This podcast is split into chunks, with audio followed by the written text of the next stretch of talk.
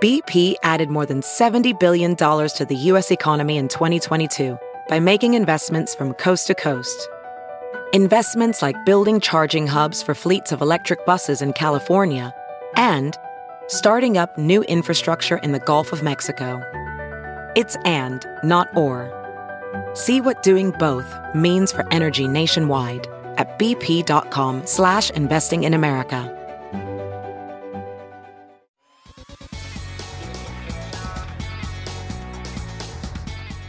Welcome back to another episode of We're All a Little Crazy, brought to you by the hashtag Same Here Global Mental Health Movement. I'm your host, Eric Kussin, along with co-host Darren Rovell.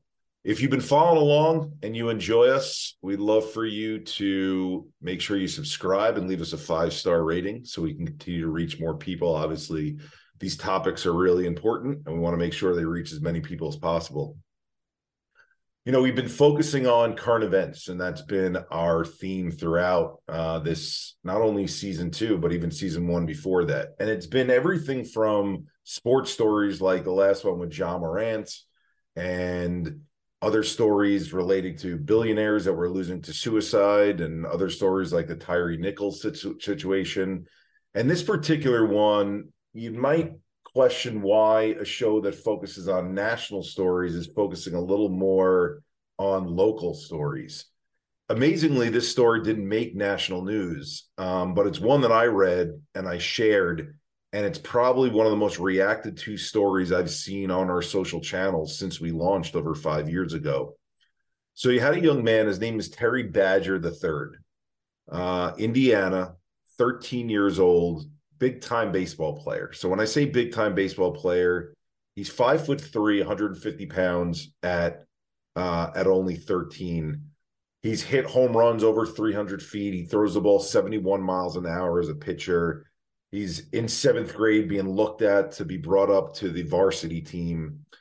And he's on his way home, being brought home by his mom. And the background that we hear is that he sends 2 text messages almost automatically every single day. One is in the morning telling his parents he loves them. One is in the afternoon as his dad is coming home from work, about an hour after Terry himself gets home from school, and they're about to go hit fly balls. "Dad, I'm in the room, did my homework, ready to go." So his mom brings him home on this particular day. This is March of this past March, and brings him home. 3 p.m. Mom goes out to do an errand. Dad doesn't get the text message. First time in I don't know how many days consecutively he sent him. And the mom comes home and finds him dead of suicide. I'm happy that the article does not share the means through which it happened. That's a best practice in the media to not share the means. But obviously a devastating thing to find, something that's going to haunt that woman for the rest of her life, haunt her husband for the rest of their lives. And what we find is that Terry, the son, left a video. And in the video, what he left was, "I get picked on every day. I hate my life. You can thank." And he names the kids who've been bullying him up until this point. And then, unfortunately, the suicide happens. And you look at that and you just say, my God, you know, what was this kid dealing with? What was being said to him? And what's come out since that video was he was being bullied continuously with these 3 or 4 things over and over again. 1, you look like you shop at Goodwill. 2, you're a fat ass. 3, how awful your haircut is. And 4, you're worthless. Okay.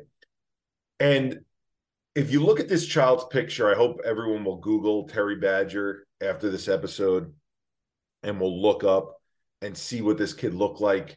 He looks like your average teenager who grew a little fast.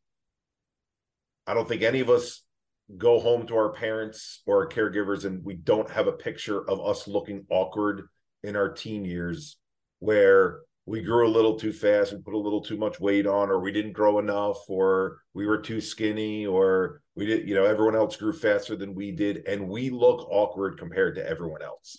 And you see this smile on this kid's face, and you say, my God, like, that could have been me.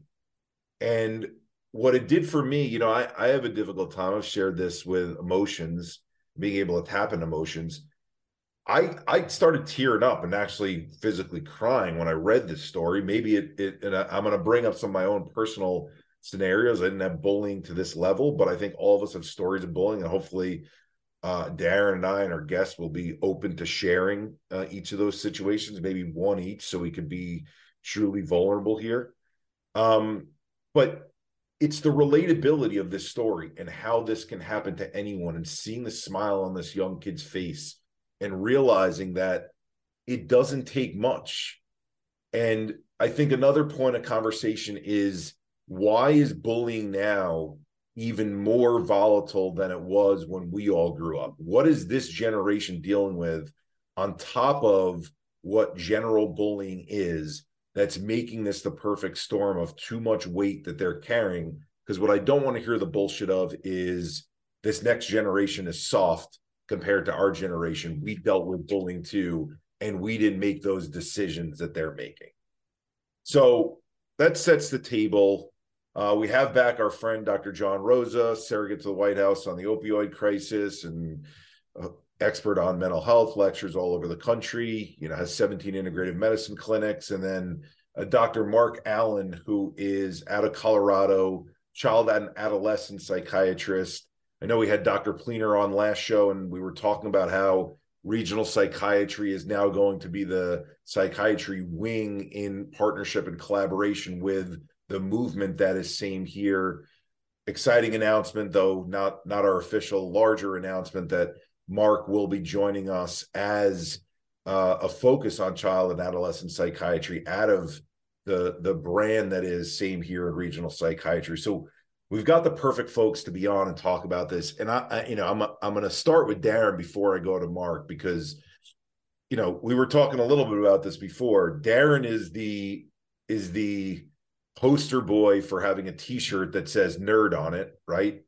Of probably what he was called growing up, and then lives in this partially joking, partially serious world of him versus Barstool and the Stoolies and all that fun stuff. I say fun in a facetious way, because you see a lot of people projecting their pain that they had as kids, that there was an outlet for it when you're in school. And then before social media popped up, there wasn't as much of an outlet. And now you go into the work world and you can't do that, because it's not, you know, it's frowned down upon, and it's not looked at in a positive light by your employers. And then there's this online culture of just ripping on people. So Darren, as someone who just touches in this space because of socially what you experience, wanted to get your reaction to the story, what you read, what your feelings were, how your emotions were caught from what you saw in the piece. I would start by saying that I looked. I would say if you think that Terry Badger, you know, looked awkward, I was 10 times more awkward. I had adult-sized glasses over my eyebrows. I had a big Jew fro, as they call it. But what was crazy to me is that I did not allow it to get to me. Now, here's the thing. I have no idea under what construct, whether it was my parents or whatever it was, like, I'm not giving myself credit for it not getting to me. The word allow is probably the wrong word. But my nickname was Chunky. I accepted that nickname. I wore husky jeans. I was pretty much the last person picked on the playground. And I was somehow fine with it. Now, when I became a parent, and the bullying culture actually more manifested itself with my daughter in the cliques that happen in the schools, I originally said to myself as a parent, well, why are you getting involved? Like, why do you care? And I realized that whatever it was in me that allowed me not to care does not mean that I can tell my daughter or sons not to care.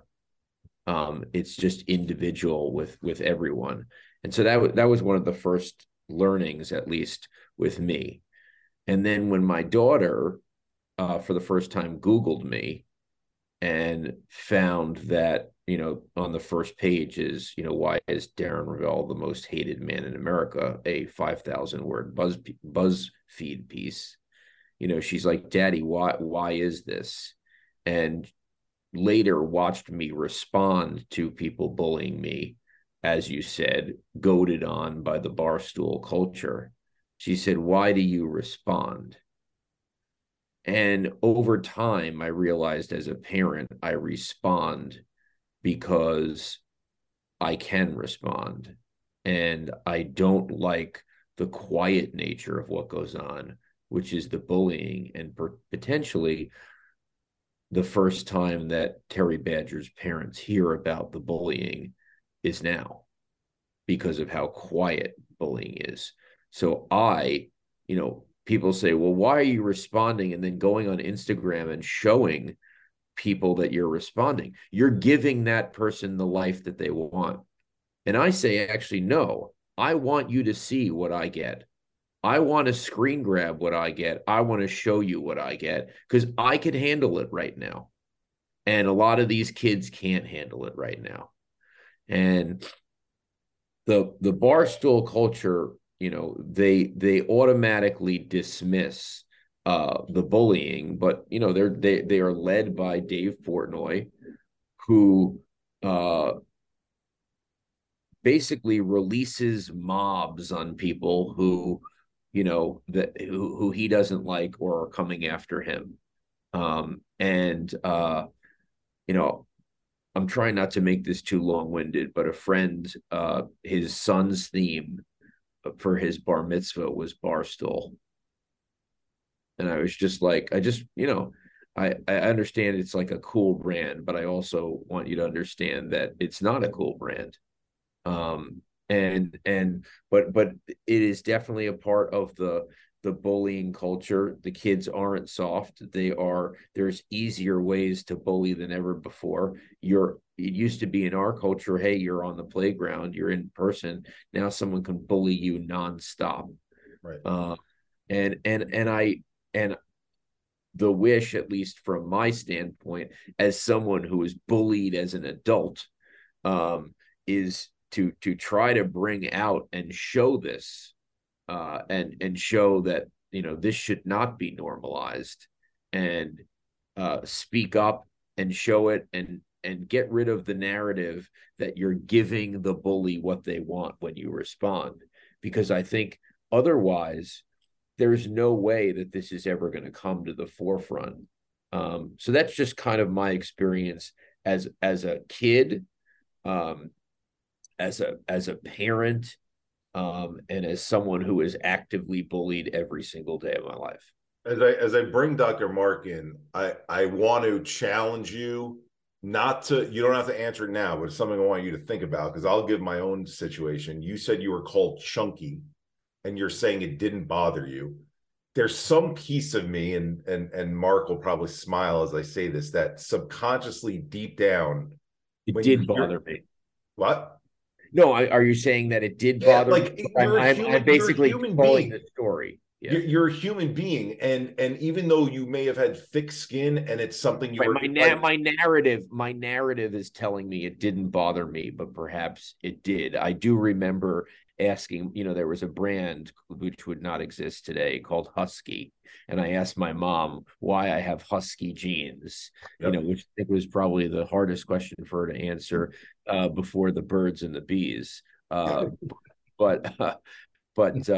Yeah, you know, potentially that's true. That's why when I said, you know, having done all this stuff, I did not allow it to get to me. My story, the story I've told myself, right, is that I didn't allow it to get to me. In the moment, you know, potentially I did. And I don't want to seem at all dismissive that I had a choice, or I was somehow better or whatever it is. All I know is that throughout my life, I was the last one picked. I was the worst.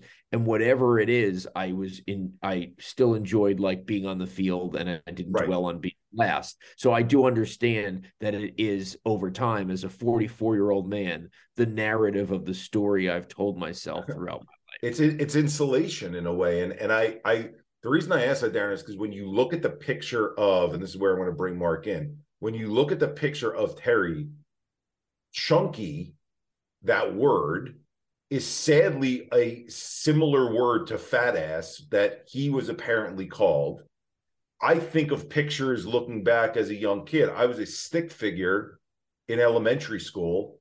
And then right when I got into middle school, you start to get that awkward growth phase. And because you're a stick figure in elementary school, and because the cafeteria, you pay a certain amount and you can eat whatever the hell you want.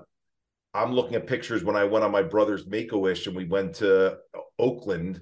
We were seeing the A's play against the Yankees, and we got to meet Ricky Henderson. But there's a picture of me. I'm wearing the hat the same way that Terry's in that picture. My face is blown up the same way that Terry's is in that picture. And I'm like, that was friggin' me at that age. Now, I didn't get that same level. I'm going to talk about what was shared with me. But by the way, Eric, it's also what Tom Brady looked like. I mean, if you just, you know, and look at how Tom Brady gets ripped on for what his body looked like at the combine, right? I mean, people say, so Mark, you see children of this age all the time, little younger, little older.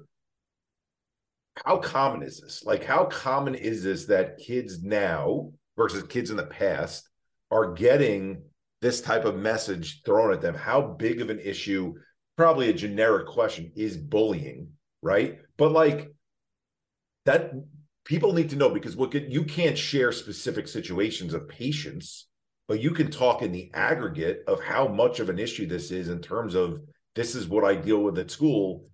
It's a lot to be able to carry these comments that come my way. Yeah, thanks for having me, guys. So every kid goes through all kinds of awkward phases during adolescence, some more than others. But what's different now is that social media is basically a negative extender of the school day. So it's this awful echo chamber where if there's bullying that's going on at school, these kids can't escape from it. There's never a break. And so, I mean, I can't speak directly at all about this young man's situation, but I imagine if there was bullying going on probably in person, then it continued online. And, you know, then as Darren was, you know, so eloquently putting, you know, you get into this back and forth, and then it's engaging. And then again, you never are getting away from it. You know, when I was a kid, certainly I had my own awkward phase. I mean, you can call me the khaki kid. I mean, I don't remember the first time you bought a pair of jeans. It was awful. Kids used to make comments about that all the time. Even my wife does still now, you know, and husky. Oh yeah. I remember that as being a size. So wait, I want to pause on that. So the khaki kid, because you were wearing khaki pants all the time and not jeans. And so, right. And I'm bringing that up, Mark, and it's a same here moment, but it's like, so the phrase that hits me, and I wasn't bullied with it mercifully, whatever the word is. It wasn't an over and over again, but it's like one or two kids, and it probably happened over the course of like one semester. So I had glasses that I was wearing, like Darren said, and then my face, the way that it like, you know, your face kind of awkwardly grows. So the front of my face looked flat compared to like the back, you know, like sometimes like your bone structure. So I remember, it's almost hard for me to say, like I'm in a therapy session with you, sophisticated flat face. Okay. Like I hear that right now, and it gives me the same angst that it gave me when I was freaking 13 years old, when it wasn't over and over again, like this kid Terry got. It was only a couple times by a couple kids who were probably my friends more than actual bullies. But I internalized that sophisticated. The reason I brought that up and want to, as you're sharing your story, I want you to keep going on, Mark, is khakis is not necessarily a bad thing. Like baby khakis is like a little more formal. Sophisticated is not a bad thing. It means like you're kind of intelligent because you're wearing glasses. It wasn't being called four eyes or something like that. But we internalize as kids these darts that get thrown at us that feel like it's people making mean comments at us. Yeah, it's all the perception. That's not really what is said. A lot of times it's how it's said, and then how it's then repeated, and then how you then internalize your own narrative, and then it can get really spin out of control, especially for a kiddo who's, 13 years old and trying to figure out, how to maneuver a very, very difficult social situation that it is being, teen in this day and age. So.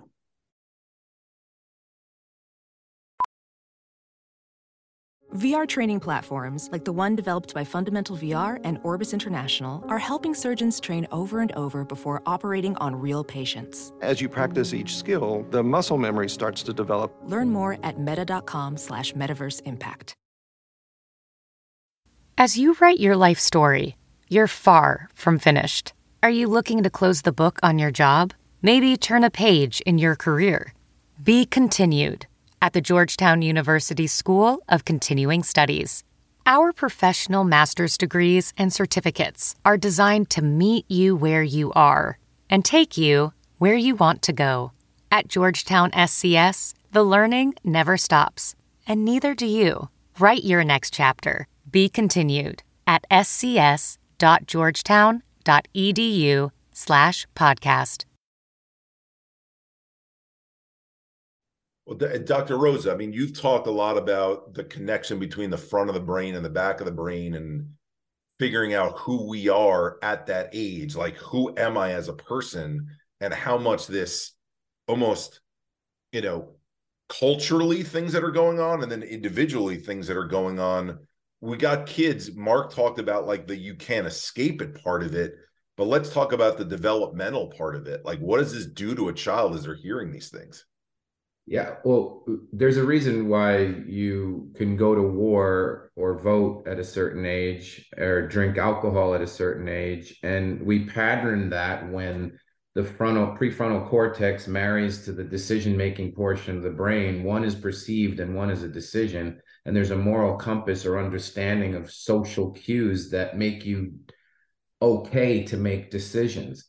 At that age, you're getting bombarded with such a hormonal flush, right? That's what causes you to have the weight. Everyone goes through, whenever their puberty cycle engages, you go through this blow up phase as a preparatory to going up another level. Whether some people will gain 6 inches in a year, and everybody who did 6 inches in a year, look at their pictures before the 6 inches. There's a process the body goes through.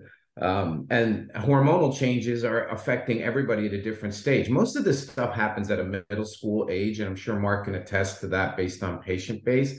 But that's when the awkwardness comes, because you're starting to go into these puberty phases where you have no idea what is like, why things are blending and what things are happening, and girls are looking down at themselves, and now you have boobs, and guys wake up in the morning and things look different, and you start having hair in different places. Your reaction is different. But if a 9-year-old can get pregnant now, where we're not seeing the teenage years where things normally would be everyone going through the same thing at the same time, when you have such a disruption in where puberty lies and the changes that the human brain and the person is going through, they don't know what the incoming is versus the back of the brain saying, okay, that makes sense. All they get hit so hard with. Look, it's both sides too, right? It's the bullier and you, and I've heard Theo say it, and I've heard you say so eloquently, hurt people. And they're all going through the same struggles. They both don't fit in. And then the tendency for this to happen and the neurochemistry of what happens that we talked to in the past about this disassociation that occurs. When you're being bullied and you're keeping it in and you have no external out, like Darren was able to take it in and had a support system and felt safety within his tribe, safe enough to react, let the internal piece come back out. Most people today in society don't have those safety net, don't have a tribe, don't have the support system. They take it, they hold it, they take it, they hold it, they take it, they hold it. And eventually you get this disassociation which occurs. That's a little bit of a mix of different reasons. And I want to get it out so that it's part of the conversation. And maybe Mark could even add to what I just said. But that is really, you're not in a good spot in the pre-teenage, early teenage, when did you hit puberty? When did you not? You're not understanding of reality. Why are things happening to me? There's a lot that needs to be understood on both ends, because both of those things I just said happened to both of those parties. The bully has their own mental health issues that they're struggling with. And the person who gets bullied sometimes is the vulnerable one who's already going through stuff. They're socially inept. They may be very smart. They may be awkwardly gaining weight. They may go through puberty at a different stage and have pimples or hair coming in different places. Like, there's something awkward about both sides that caused that collide. It's that middle school period, you know, going to Mark, and then we're fortunate that Theo, after his long trip, was actually able to join us. And I, knowing Theo's story, I'm going to bring him in because his story is well documented in terms of what happened to him with his coach's abuse. But Theo, we've had a lot of openness here of Darren talking about being called chunky, Mark being told that he's khaki boy for wearing khakis, me being called sophisticated flat face. Theo, on your end, I'm going to say the elephant in the room, just because you said it to me when we first met. You looked at me and you said, I used to kick the shit out of guys your size all the time, which probably comes from a place of before anything happened with Graham, when you were 12, 13 years old and you were on the ice and you maybe weren't the size of some of the players. Maybe I'm projecting on you there. But do you ever remember? I mean, what we're trying to do is, because we hope parents will take this episode and share it with their kids and realize the normalcy of how often this type of stuff happens. And that doesn't take away the pain, but we want to create this culture of, guys, we understand it. Gals, we understand it. Like, it's something that's common. Let's openly talk about it so we don't hold on to it and doesn't build and it doesn't fester. Do you remember periods in your life, Theo, before the stuff with Coach, where there was verbal bullying or any other type of bullying going on in your life? Yeah, well, unfortunately, I was the bully. So, but,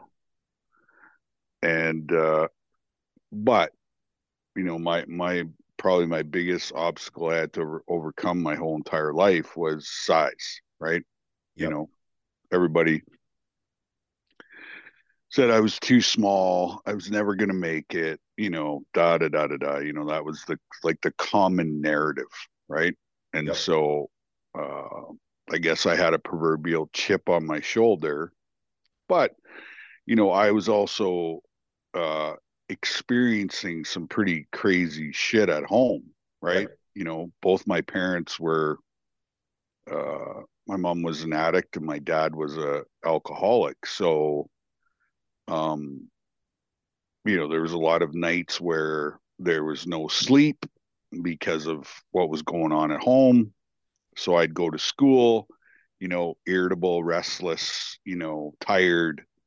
And so somebody, looked at me the wrong way or said the wrong thing, game on, right? So, I would say I was a bully, to the point of, relentlessness, but it was because what I was experiencing, at home, where I never felt safe at home. I was always, and I was my mom's protector too, right? So, there was a whole bunch of dynamic, going on, but yeah, and kids are awful. Like, they really are, yeah. They're mean, and the thing is that, when you don't have a fully developed brain, this is the kind of stuff that happens, right? And then when you get older, and you're able to self-reflect, you realize that, I was bullied, or I was a bully. You're able to, reflect on, those experiences, which make you who you are, right? experiences make you who you are. And so, that was kind of my experience. Well, you're grown up as a kid, right? You're backing up what John was saying, that, you know, we got two different situations here, which will help us bring Mark in, is you've got the pain of the bully projecting onto the pain of the kid who's getting bullied, right? Mm-hmm. And, you know, Theo, you could give me a yes or no answer here, but when you say, certainly you were dealing with things at home, but when you said size was always a thing for you, I'm assuming somewhere along the way, I'm gonna use the age ranges of, because it would be before the stuff with Graham, 11 to 15. If size is what you're getting picked on, you're hearing words like shrimp, you know, puny, like tiny, Minnie Mouse, like. These are the things that kids use because it's what they watch on TV and it's the words they hear, and then they mm-hmm. project that onto you, right? Or you're never mm-hmm. big enough to make it. You're like, and to Mark's point, we internalize that and it becomes our internal narrative of, oh my God, are they right? Like, even as Darren's saying he had the support system, and as John's saying back in the day, we had larger support systems generally. It still is something that we internalize when we hear that word, because as humans, it's impossible not to go, is there some credibility in what that person said? Like, am I ugly? Am I short? Do I wear the wrong clothes? And all these things, like, even though it comes from feels like a person who themselves is an awful person, we internalize that. So Mark, when you have clients in your office, when you have kids in your office, how much of it is an education process, and how important is it? And the answer might be not at all. We didn't discuss this beforehand. To explain to a child who's hurting because the words are coming to them where the pain is coming from and the person that's projecting on them, that it's not that there's something wrong with you. It's that that person themselves has something they don't like about themselves that they're pushing onto you.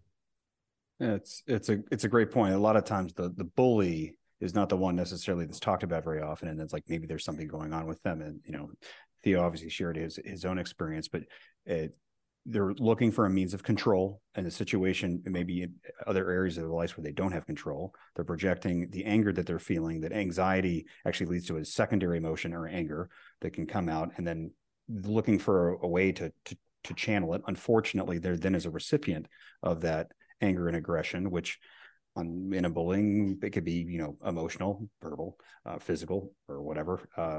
But this is why having a healthy outlet for that, and team sports participation should be an excellent way to channel some of that anger and aggression. But then there's the social aspect to that, which can go right or wrong. And so we need, as long as the kids know that these things are going on, it can be a very healthy place to actually deal with the whole situation. And, you know, not to forget the young man who prompted this whole discussion. You know, he was an athlete. He was on a team. I don't know what was necessarily going on in the team or at school or whatever, but he clearly had a love and a passion that he was doing, and he had a healthy outlet. So he was doing a lot of things right. And, you know, sometimes this stuff happens, but we don't want to forget about the bully. Well, there are people too. Look, I mean, we've got like Darren, who is proficient at statistics, and he was in drama, and he had outlets that were creative. You had Theo, who was an athlete grown up. You had me, who was an athlete grown up. You had John, who grew up in the dark ages, so we don't know what he was growing up. I'm messing with John. I'm only giving you a hard time, John, because you haven't given us yet what you were bullied about, and we've got. Well, look, you guys had all your names. They used to call me first base, and it wasn't because of my prowess with women. It was because I was so heavy, and I played baseball because my whole family did. And I would smack the ball. I was a great hitter, but it would literally hit the wall at the end of the park, and I'd still only make it to first base. So yeah, that's a great nickname. What a great nickname. Sorry. Oh, dude, it was terrible. Still haunts me, man. And I have dreams of me like trying to get to first base. It's just terrible. But we internalize that. Can I just say something? Because I feel like in this conversation, it's almost like I'm not the teacher, but I'm the person who has the largest megaphone, and knowing how important it is and externalizing what's going on with these kids. Usually I'm usually speaking to parents who then try to get the message to their kids. And just like Tom Brady grew up like Terry or looking like Terry and became Tom Brady, I've done a ton of work on Nerds Win. And, I've put out my most awkward photo. You could see it on over 100 pages on Google if you type in Darren Rovell middle school photo. When I did an investigation of Jameis Winston on college game day, someone blew it up on a humongous poster board as if that was still going to hurt me. But it was basic when 500 level, a t-shirt company said, "Hey, we want to do t-shirts of you," they were all leaning into the, bullying kind of thing, right? Darren Rovell, 6.99 40-yard dash, who could run slower, but the nerd t-shirt is the one that I'm most proud of, taking that photo, putting hashtag nerd and telling people that in the end, nerds win over high school quarterbacks, like 100%. Nerds win in the end of life. When after you get out of high school, nerds on the whole probably have the better girls, better life, better bank account, everything. And so part of me is speaking to the parents, to speak to the kids, to say, hey, I know it's hard to see. As Mark said, it's harder to see when the bullying is extended past the school day. But guess what? I mean, I think that, in the end, nerds win. And I just don't think bullying has the examples. And that's why I work so hard, right? The examples that what you are now is not what you are tomorrow. The problem, Darren, is there's a nuance. And I love, don't get me wrong. I love any type of campaign that challenges orthodoxy and that changes the way that we think about something. And so you're putting a dent in what the word nerd means. In Terry's case, what he was being teased about, and I think what makes this story so relatable, is he was being teased about his weight. He was being called fat ass. He was being teased about his clothes, was saying that he shops at Goodwill. And so the challenge is the nuance that we understand as adults, which is that you're using nerd as an overarching definition and explanation of being teased about anything. Dr. Rose's example is a case in point. Why was he called first base? Because he was slow and couldn't run, because maybe he's a little heavy from not being able to run. You internalize that as a kid as, I'm a slow fat ass, right? That's different in a kid's mind than being a nerd. And in Terry's case, the reason I was bringing up that you were proficient, Darren, at being in drama and having all these statistics and being a sports guy, and we were all different athletes and different sports that we played, is there's also nuance. And I'm not taking down the nerd thing. I want to more broadly define the nerd thing so that people understand it, is that we internalize the specifics of the words that come at us. Fat ass is I'm overweight, okay? Shop at Goodwill is my family's poor and I'm a loser because I can't wear nice clothes, okay? Nerd is, yes, I'm a geekier, smarter person that's not as cool as the cool kids, right? These things get put into buckets as a kid when you're hearing them, because you think of what category you fit in. That's your fatal flaw that people are picking on. When the more aggregate understanding we're trying to get across here to everyone, and hopefully people are understanding that Darren's nerd is applying more broadly to this, is whatever it is that the bully is bringing up. Theo's example is case in point, and it's awesome when you have folks like Theo that have a large platform that are willing to admit, I was the bully, and in willing to admit I was a bully, it's because I was in pain myself. That's invaluable for people to hear, is the lesson to the parent speaking to the child, and hopefully the child who's listening to this episode, is that bully is just trying to find something because they themselves are projecting their pain onto you. And it doesn't mean that that one thing that they're picking on, there's something massively wrong with you in that one area. It just means they're just trying to find something because they themselves are in so much pain that they're just throwing spaghetti at the wall and thinking what's going to stick and what's going to get there. Ophthalmologist Dr. Strauss has seen firsthand how the metaverse is helping surgeons practice the procedures to treat cataracts. Cataracts are the primary cause of avoidable blindness. He works with a virtual reality training platform developed by Fundamental VR and Orbis International to help surgeons develop the muscle memory they need. The result? More confident, capable surgeons. And even more importantly, patients who can see. Explore more stories like Dr. Strauss's at meta.com/metaverseimpact.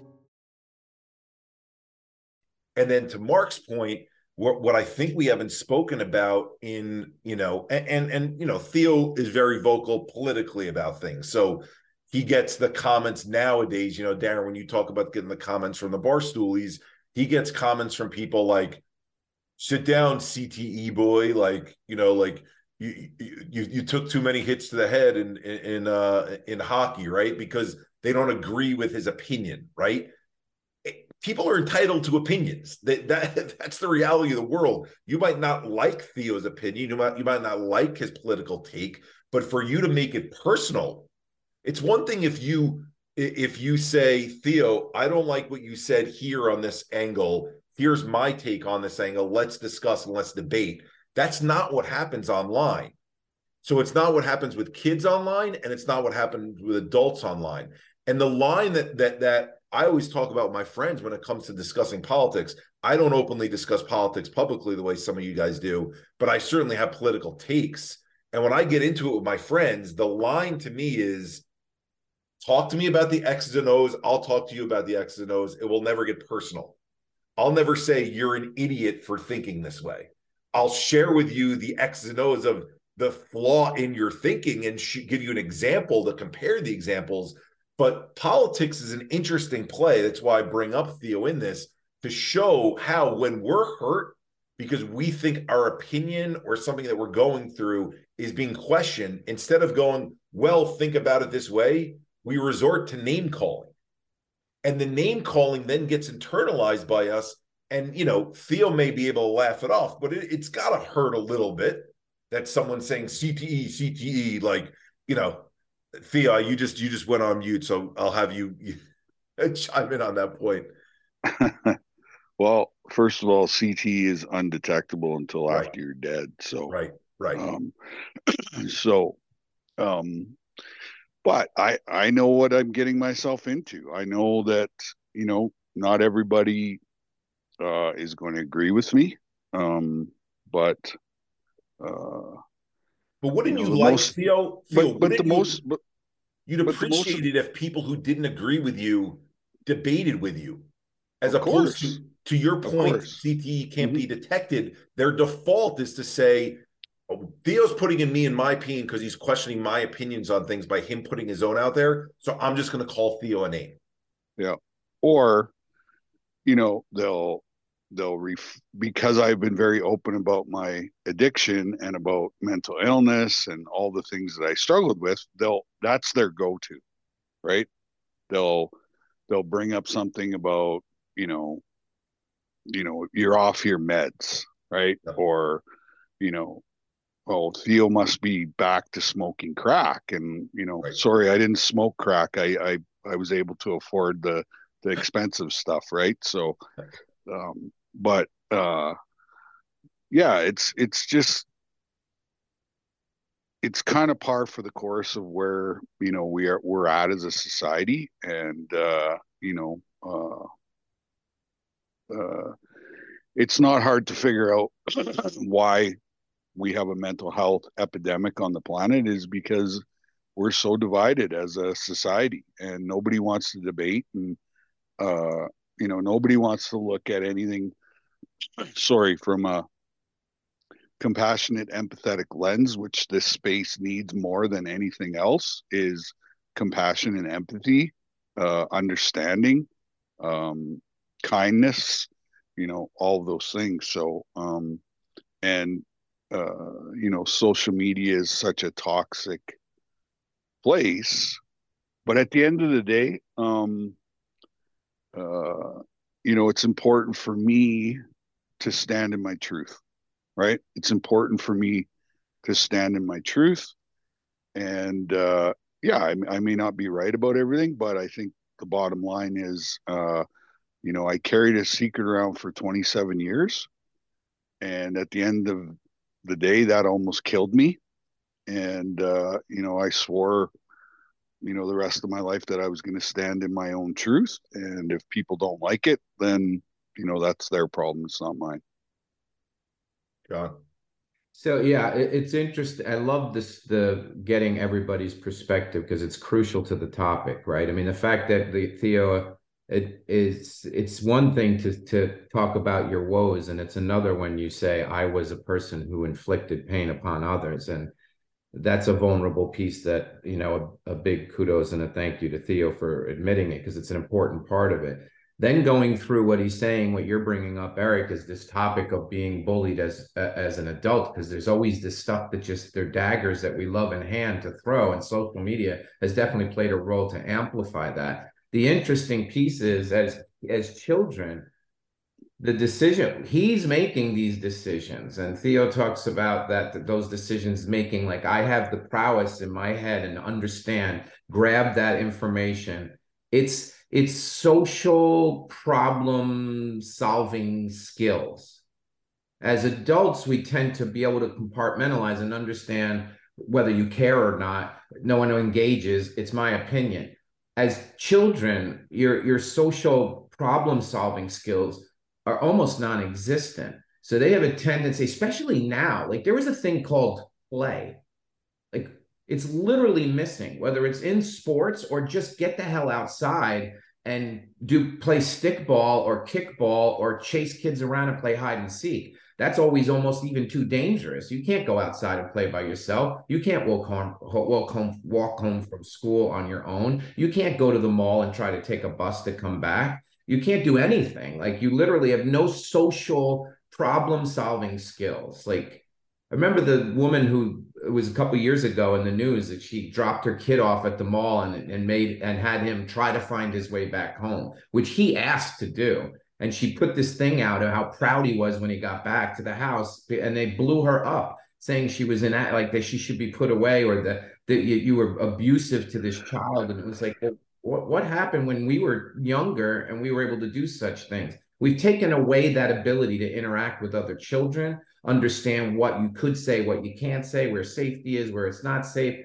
There's no interaction at that point, and they don't have the ability to decipher right from wrong, or I don't care what you say, I'm me, I'm who I am. They don't even know who they are yet, and they're getting bombarded with issues. So the difference on the child versus the adult is, it's a big deal. And the processing piece is why they go into that drift and end up doing things they shouldn't. And I know Mark would put an exclamation point on that. Well, there's differences and there's similarities as we transition to Mark. The one similarity I want to bring up as Mark chimes in is, why does Darren get bullied as an adult? Because he's got a large platform. Why does Theo get bullied as an adult? Because he's got a large platform. What's the commonality there? Jealousy. Why does this kid... The key why we're here together is Terry. Why does Terry get bullied as a kid? Because he's a good athlete and gets accolades for the fact that he's being looked at to go from 7th grade to being on the varsity team. So much of what happens with bullying is because you're good at what you do and you're noticed for what you do, that there's a jealousy aspect from another person who's hurt trying to take you down. And so you're right, John, that there is a comfort level and a confidence that a Theo has now, that a Darren has now, that I could put it out there knowing that the bullying is going to come my way because, but as a kid, you don't know that. Terry doesn't realize that. Terry doesn't realize that he's getting taken down because he's a good athlete. He just internalizes Maybe I'm a fat ass. Maybe I don't know how to dress properly. Maybe I'm a loser and I'm never going to get better from this. And not maybe those kids are jealous of me because I hit home runs that are 300 feet and throw the ball 71 miles an hour. Mark. Yeah, I mean, it could be a jealousy thing. I think a lot of it's lack of understanding and a lack of empathy and lack of putting yourself in someone else's shoes. I mean, as an adult, even in the field of medicine, there's bullying, because as a mental health professional, even choosing to go into it 15 years ago, I was constantly questioned. People are like, you want to do what? And I'm like, well, yeah, it's like the human part of medicine. Like, you actually, there's still the connection. It's not algorithmic necessarily. You have to really like learn how to work with people. And anyway, it happens everywhere. Medicine needs to figure itself out. It's doing better. I mean, Mark, I would call that jealousy. Like, well, because to me, that's someone else going, Mark's going to have this thing called a psych D next to his name, and he's going to be an MD, and he's going to make decent money, and he's going to be able to work on something that's interesting. Let me cut him down at his knees and make it seem like that's not an interesting thing. I'm looking at John and I'm, oh, you're just a doctor of chiropractic. You're not a doctor. Like, this is the stuff that people do. And maybe I'm too broadly using the term jealousy, Mark, but like, I'm saying it because I think human nature, sadly, is these people who don't feel good enough about themselves look at tremendous accomplishments that people make, and they feel better about themselves when they cut you down at your knees. So, John, you want to pick up from there? Yeah, I mean, I think you're hitting on all the right points. And I think that when people listen, they're hearing our individual stories and our reasons and why the youth are more susceptible. And, you know, some takeaways is the understanding, right? So we love storytelling so that people feel we're normalizing the conversation around issues and problems. That's why this podcast is successful, because people don't want to hear about the fact that the kid was bullied and he committed suicide. I mean, that's the doomsday scrolling that we all do, and it becomes addictive.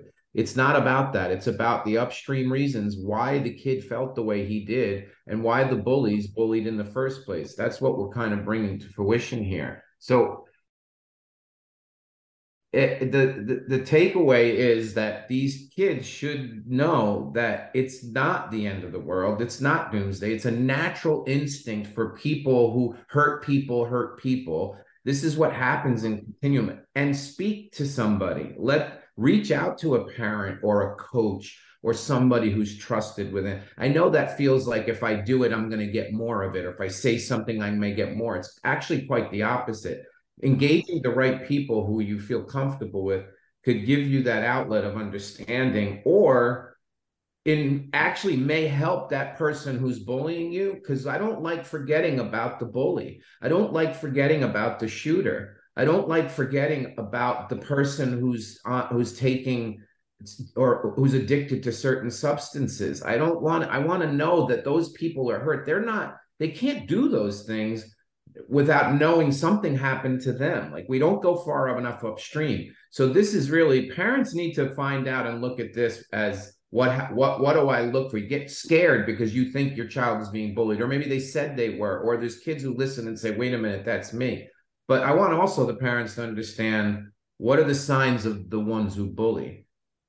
Like, what? And you know, in challenging orthodoxy, challenging traditional ways things are done, one of the campaigns I hate in this space, because of how general it is, and people are going to disagree with me, and that's fine, is I hate the campaign, it's okay not to be okay. Why do I hate that campaign? A number of different reasons. One, we're giving a green light to be like, it's okay not to be okay all the time. Right? They should say, comma, sometimes. But even if you take that out of the equation for a second, what we're doing right here, and it worked out the way I hoped it would work out, is Darren started it with chunky, Mark started, then followed up with khaki, I started up with the sophisticated flat lays, Theo started up, then went with the hype thing, and you went with the first base thing, right? Is every single one of us has a story of how we've been bullied. It's okay not to be okay is too generalized, where we stop at that point and we expect parents to be able to use that tool, kids to be able to use that tool with each other and go, see, it's okay not to be okay. And then you as a kid are like, bullshit, I'm the only one who's getting my ass kicked by being told I'm fat, I'm fat, I'm fat, I'm fat, I'm a fat ass. And the only way past those campaigns are through actual vulnerability like this, where you open up and you share what the hell happened to you. And kids need to hear these things, because if they don't hear these things and they hear just the campaigns, that's not enough. They need to hear what actually people were going through. That's the only way understanding happens. Because when we're doing stuff with kids in school, it's not enough. It's not enough to talk in isms and to have posters on walls. You need people coming in and being vulnerable like Theo is. Yes, Theo. Well, there's always a reason for the behavior, and that behavior is a learned behavior. So bullying is a learned behavior. And so because it's a learned behavior, so if it can be learned, it can be also be unlearned as well, right? And I've worked really hard on that piece of me to not be a bully, right? Because I know how it affects the person that you're bullying, right? Obviously, that's what we're talking about today, you know? And so, you know, there's opportunities for me now to go back and, you know, and make, what's the word I'm looking for? Not amends, but, yeah, make amends. Yeah. I have an opportunity now to make amends to those people that I hurt when I was a kid, you know, and I've had those opportunities, you know, lots, you know, and so that's, you know, that's an important piece as well, you know, is that, you know, you can go back and you can say sorry and you can apologize and you know, and then there's also, you know, a living amends as well. Right. So, so yeah, you're making amends, but you're also doing what you know, Darren was saying Tom Brady essentially does with his picture, which is kids need to see that people who've ended up successfully have had specific things said about them. That's why I go to the nerd. Let me get that, because I have a thought about that. So one of my children is dyslexic, and you look up dyslexic successful people, and within 1 second he can realize he's not stupid. You know, and it's there, and the resource is there. There is not the same thing for Terry. not like, because the only place there is like, they do these things like when they were young, can you figure out who they are? And it's all about just the content of it, right? Of like, they just look different, or but like, hey, she's a hot model and she was once a nerd, like, but it's not like overtly collected together. A lot of things that we talk about here is the collection of data together, why things are not being put in buckets.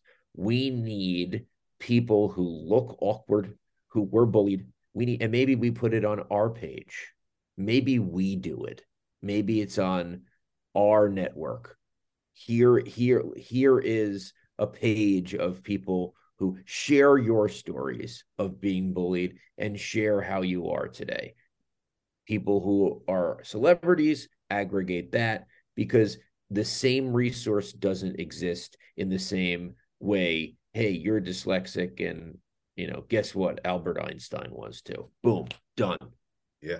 It's interesting. It's so one of our close friends is Aaron Taylor, the college football Hall of Famer, and won the Super Bowl with Brett Favre a number of times on his line. And he's coming out with a line of clothes that's mentally ill, being written a different way to try to flip the concept of mentally ill on its head. Like ill back in the 80s and 90s, when ill was like, you be illin', right? Like it was a cool thing to be. And there's some utility in what you're sharing, Darren, that like, I'm only taking your idea of nerd and then making it broader. So it's like nerd is one of them, but I'm fat, P-H-A-T and F-A-T, right? Like, I'm ugly, right? And it's like, we could all have a normalization conversation around some of the awkwardness that we had as little kids at those ages when we were picked on. And when you come out there and you're like, I dealt with it, like, we're all going to deal with it. It's sadly part of it, but also like a learning campaign around it of like, it makes you stronger, fine, but also like, why are you projecting this on other people when we're all dealing with it, right? So like, you're educating the bully while also educating the bullied at the same time. And so you're ceasing some of those behaviors while at the same time you're giving community, to John's point, to the people who are getting those messages. Because I think that's where the Terrys of the world get so lost is, I'm Theo and I'm a hockey player and I'm the shortest one on the ice who's at this level. I'm the only one who's getting bullied for being short. I'm taking it. I'm Terry. I'm kicking ass in baseball, but I'm being called fat. I'm the only one who gets called fat. I'm the only one who gets called fat, and that's it. And that's what mental health complications do to us.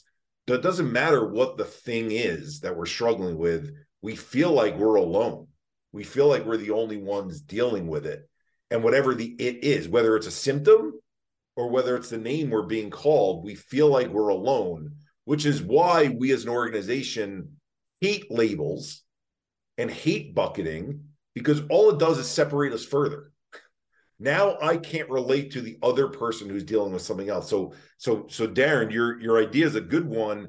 And now imagine that same theme of those t-shirts having multiple utilities towards not just nerd, but all these other ones, but it's done in the same theme.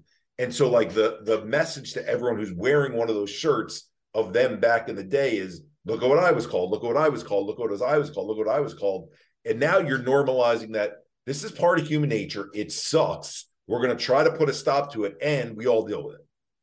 And you put all that together, and it's a pretty strong campaign. It's something we should absolutely look into doing. So excited that Theo got to join us after making a huge impact in the British Vancouver Islands, British Columbia. He woke up at a very early time to make it on. We had Dr. Mark Allen, who I mentioned again, will be joining regional psychiatry as we build these opportunities for us to be able to educate people who need help and not just see patients, but explain the mind-body connection, do it in child adolescent, do it in an adult, and be able to actually offer services where there's a one-stop shop where people can come and learn about what's going on in the brain and the body. And I just implore you, if you're listening to these episodes, you know, it's a repeat of the beginning, but like, subscribe, give 5-star reviews. I ask that not out of hubris, but because that's what helps us get these conversations wider. It's what helps us be able to take these conversations and reach and help more people. And that's why we do these conversations, is because they're so important to us. John, did you have one thing you wanted to end on? Yeah, I just wanted to add, because when we had the topic and you asked, like, hey, come on and give a perspective, I jotted down a couple of things on two ends as a takeaway for listeners. And one was signs to be careful with your children that may be bullied, like unexplainable injuries, loss of clothes or books or electronics or jewelry being missing, frequent headaches and stomach aches, or complaining they don't want to go to school, changes in eating habits, declining grades, sudden loss of friends or avoidance of social situations, feeling helpless, self-destructive behavior like self-harm. Like, those are the things you want to make sure you're watching out for the kids who are reacting that way. And then also knowing whether the signs of somebody who is bullying, like getting into physical and verbal altercations, have friends who bully others, are increasingly very aggressive. They go to the principal's office because something happened, and, you know, don't accept responsibilities for their action. They're never wrong. Or like, there's things that you as a parent want to look for.